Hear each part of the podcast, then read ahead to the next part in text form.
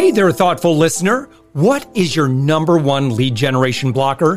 Head to upmyinfluence.com/quiz to find out right now. That's upmyinfluence.com/quiz, and I'll share why you aren't getting the intros and sales you deserve. We're also actively seeking guests for this daily commercial-free entrepreneur wisdom podcast.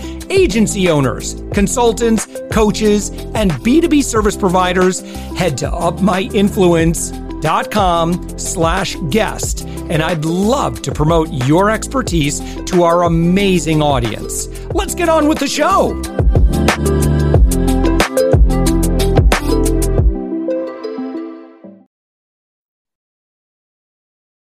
In 3, 2, 1...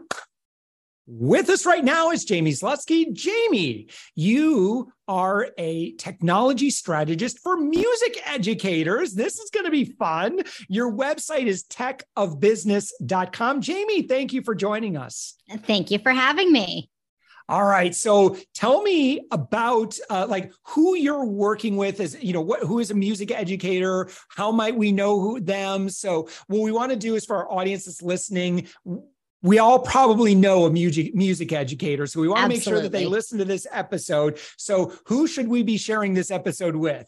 We should be sharing this with your kid's piano teacher, your guitar teacher, anybody who's really an independent music teacher who makes their living teaching lessons and is ready to do something more and take that knowledge that they've had for 5, 10, 20, 30 years and package it into something that's available online that doesn't take them time to deliver. That's who I talk to day in and day out. Yeah. Well, how'd you get into this? I was freelance website dev type work, and I started working with a bass guitar teacher, and I said, I want more clients like you.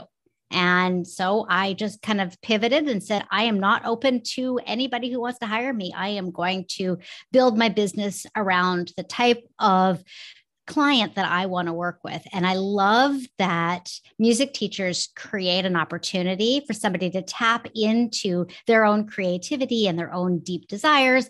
It's not business, it's pleasure. And it is a really big fulfillment. A lot of people have been wanting to play an instrument all their life and finally getting to do it. Yeah. Okay. Oof, I got so many questions. Okay. So I have a very dear friend. She is a music, she's been a music teacher, but she was so frustrated with the business side of it. And just the thing that got really, I think, maddening for her is so we're going to apply this to everybody listening right now, is the same thing that I think a lot of us, especially talking to you, consultants, coaches, agency owners, B2B service providers. And Jamie, it's the ups and the downs. It's the good months and the bad months. And, maybe you lose a few students and then your cash flow drops and you're like, what am I supposed to be doing to get new business? And Jamie, I bet you've got some good ideas for that. How about online courses?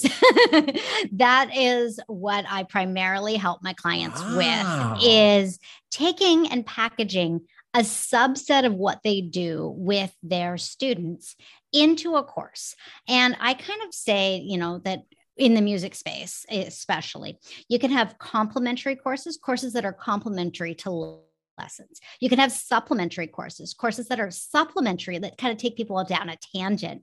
You can have prerequisite courses, which is absolutely my favorite thing. Before you can work with me privately, you have to go through my course in order to learn my technique, my style, my this, my that. Those are my three main types of courses that I think that people can do. I mean, the fourth one is creating courses for other, music teachers. So like teaching the teacher kind of thing. But really, when you are creating a course, you're taking something that so intrinsically, that is second nature, like how you slice bread.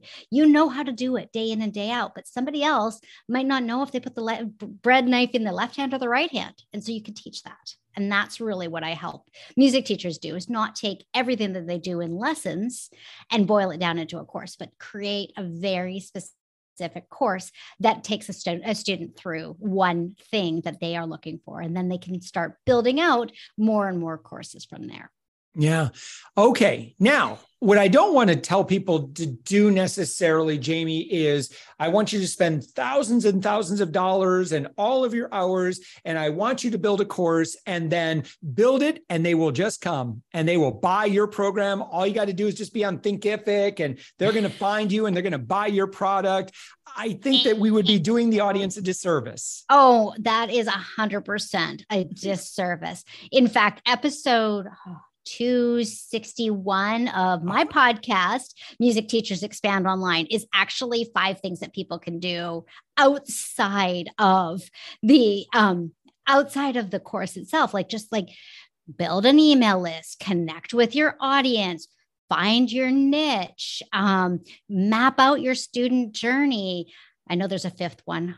Doesn't that always happen? Every time you want to talk about something that's like your own pillar content, you always forget number 5. No, it's episode 259, right? No, it's 261. I'm sure. 261. Well, it's not, maybe it's published as when we're recording this. Darn it, I'm not finding it. So that is because it is being published tomorrow, which is why it's top of mind as we're recording. By the time this airs, yes, my friends who are listening to our conversation, go find this right now. You're in your podcast player. Just go do a search for Music Teachers Expand Online. Go listen to episode 261, where Jamie will break it all down for you about what it's going to take in order for you to start attracting attention. Because I know that, and obviously in my lifetime, I've worked with a lot of people that, and myself included, put a lot of effort into something and then nobody buys it. And that's just demoralizing. It is so hard because what somebody puts into their course, what somebody puts into their program, into whatever it is that you're creating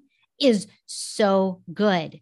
But there's so much noise online. There are so many cat videos. There are so many people dancing on TikTok that your good content doesn't find its audience unless you really focus on that audience and really connecting with them and understanding what they're looking for, where they are hanging out. So that's a lot of what it is. And this is so funny because, you know, I'm a technology person. I've got my degree in computer science, spent over a decade in corporate IT. And the tech is such a little part of the online success formula. And that took me a long time to figure out. And now that I am like able to just, you know, have conversations with music teachers all the time. Yeah.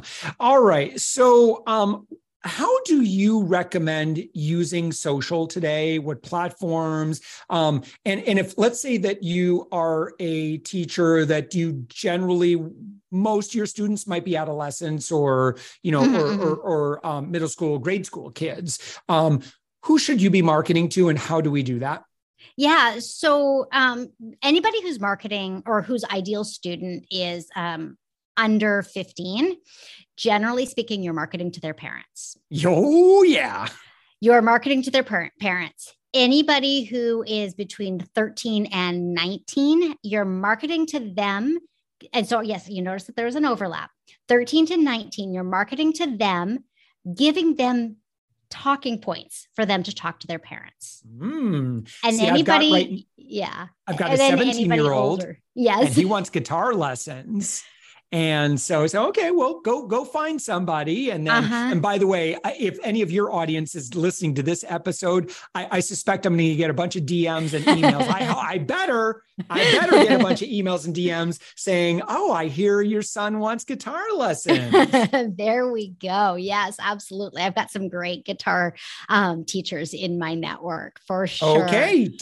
We'll talk after the show. Yeah. But do you really think that your son is going to say, yes, I am going to go with this guitar teacher and hand over a credit card? Nope. No. He's going to say, Dad, I found this guitar teacher and he's got this really cool thing. And so as the guitar teacher, you have to market to that person, that student who's willing to take it to their parent. And I think that was something that a lot of people didn't realize. They're like, oh, I have a course and I'm going to market it and it's just going to work. To a bunch of teenagers. Yeah, sure. Yeah. My teenagers do not have credit cards. They don't even have Apple Pay. Like everything has to go through me, like everything. What's your opinion of YouTube? So should you be, and I guess let me be more specific, should we be producing content, giving free lessons on YouTube? Oh, that is such a good topic. My biggest rule of thumb with YouTube is you have to commit to a year. You have to commit to a year of constant production. You want to be able to grow a fan base on the platform who is excited to come and learn your next thing. The thing about YouTube is that you need to get people off the platform, just like you have to do with any other social. And with YouTube, the biggest advantage is like you can take something that is part of your course and kind of just put it up on YouTube in a different, like just put a different wrapping paper on it and then say, if you want more of this, or if you want to know what to do before that or whatever, you can then go to my course. But YouTube is a beast. And as I say, like it's not the platform I recommend people start with first. And I think that it's one of those, like once you've got your Instagram or your TikTok or your Facebook going consistently, then you can add YouTube and go all in on producing really high quality content that stands the test of time. You don't need to be creating Christmas music only at Christmas time. You could be creating Christmas music in July and say, you know, this Christmas music, it seems so crazy that the published date is July, but I'm going to have you ready for Christmas this year. So it's evergreen in that sense. It sure is. But I love that, you know, what you're talking about, Jamie, is, you know, it's building this foundational, you know, it's what we don't want people to do is run out and feel like they're going to get all the business they want if all they do is dump, you know, $300 into AdWords or Facebook ads or something like that. That this is something that's probably going to take a little bit of time, and that's amazing if you can do that. Yes, you want to take the time because you want to be marketing to people who are actually going to buy your product. If you just say, okay, Facebook, take my money, they're going to take your money. But if you say, Facebook, take my money and show these people how awesome I am and how beneficial my product is for their hopes, dreams, desires, obstacles, whatever it is, then Facebook's going to do its job properly and you're going to, you know, reap the benefits. Yeah. And oh gosh, what was my next question? Oh boy. All right. I want to hear your dissertation on the power and value of networking. Oh, that one's a good one.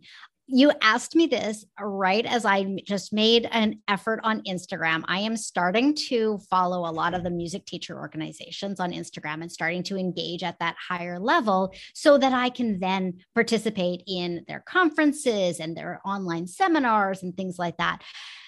When we surround ourselves with people who are driven and have a desire to learn what it is that we offer, we're in a great place. Networking for the sake of networking, like going to a whatever, like a chamber meeting.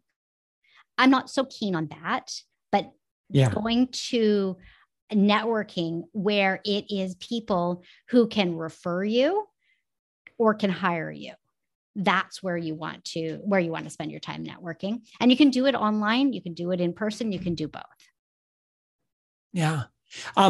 So what I'm thinking about too, like, let's say that you're a local music teacher, my friend who is the piano teacher, for example. Yeah. And, you know, the Facebook groups, at least where we live, are pretty active. Like there's a lot of different neighborhood Facebook groups, you know, and what I was thinking is like, you know, understand what, you know, most groups don't want you to get on there and just sell. Right. But if you're providing valuable content, if you're finding ways of interacting with your local community and you serve a local, you know, populace, that's kind of your bread and butter. That seems to me like a really great opportunity, is just keep showing up in a way that you can very organically and authentically share positive content, making other people look great. Certainly if you have permission to highlight students, I would think that would be pretty powerful. Yeah. How does that, well, let me ask you about that. If you're working with underage students, how do you get, because that's a content goldmine, yes, possibly, yeah. But you gotta be careful on that. That is something that I'm the daughter of a lawyer. So I know that we need to have waivers and releases and things like that.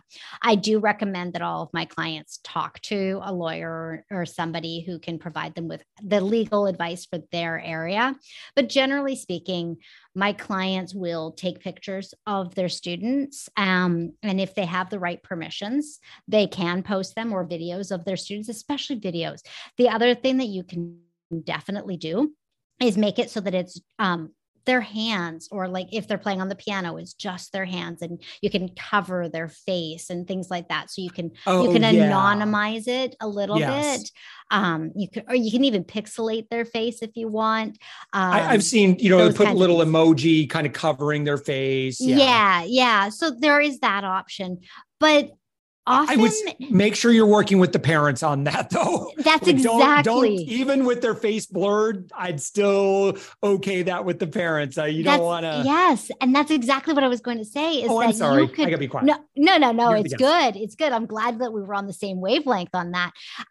What I like to do is, like, if we're going to showcase one of the students, you say, "Hey, parent, I'd like to showcase your student on this platform. This is what I'm planning on doing. Do I have your explicit permission for that?"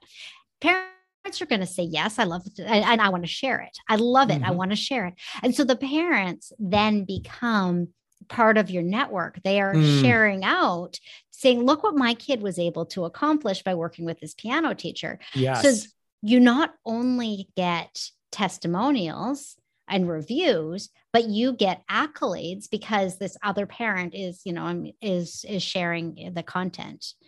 For sure. I can say from a sales standpoint to be very thoughtful about your language and how you say that. So you wouldn't want to say, I'm trying to promote my business. Don't start with that. No. Just say, your student knocked it out of the park. Would you mind if I grabbed a quick video of them just so I can celebrate how awesome they are? Oh man, every parent out there right now is going, oh, please twist my arm. Exactly. Like I know, like even with what my kids are up to, they're teenagers. They're never going to show me the videos that are taken of them. But if their coaches or leaders or whatever share those, I am all about it. And, and so we want to involve the family, anybody who is a real stakeholder in that sharing, for sure.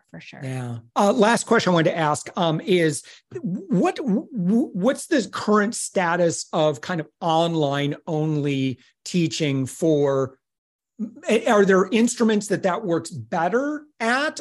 But can you be a music teacher that is Zoom only? And if so, what are the parameters for that? So there are a few online platforms for teaching lessons that are far superior to Zoom that are created for music education. Some of my friends that I've had the pleasure of getting to know run these software. And because they work so hard on making sure that the audio quality is top notch and it's not compressed and it's not all these other things, you can get some really amazing sound.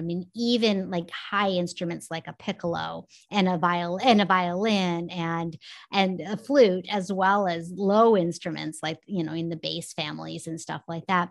You can really teach that stuff successfully in a live manner.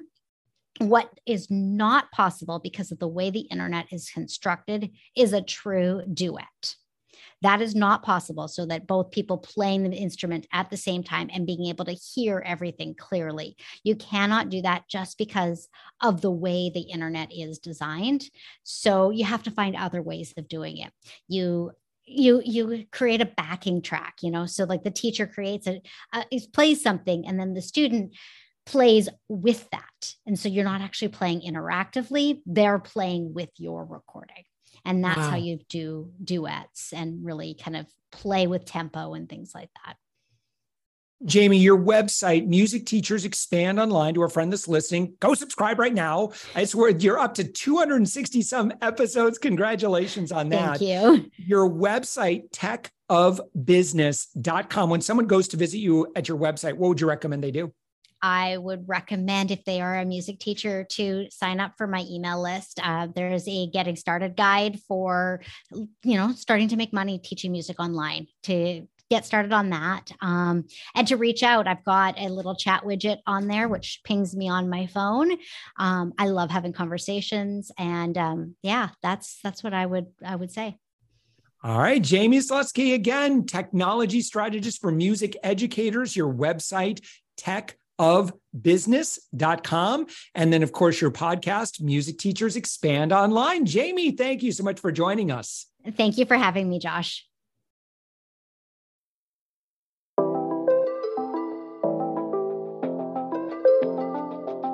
Thanks for listening to the Thoughtful Entrepreneur Show. If you are a thoughtful business owner or professional who would like to be on this daily program, please visit upmyinfluence.com/guest.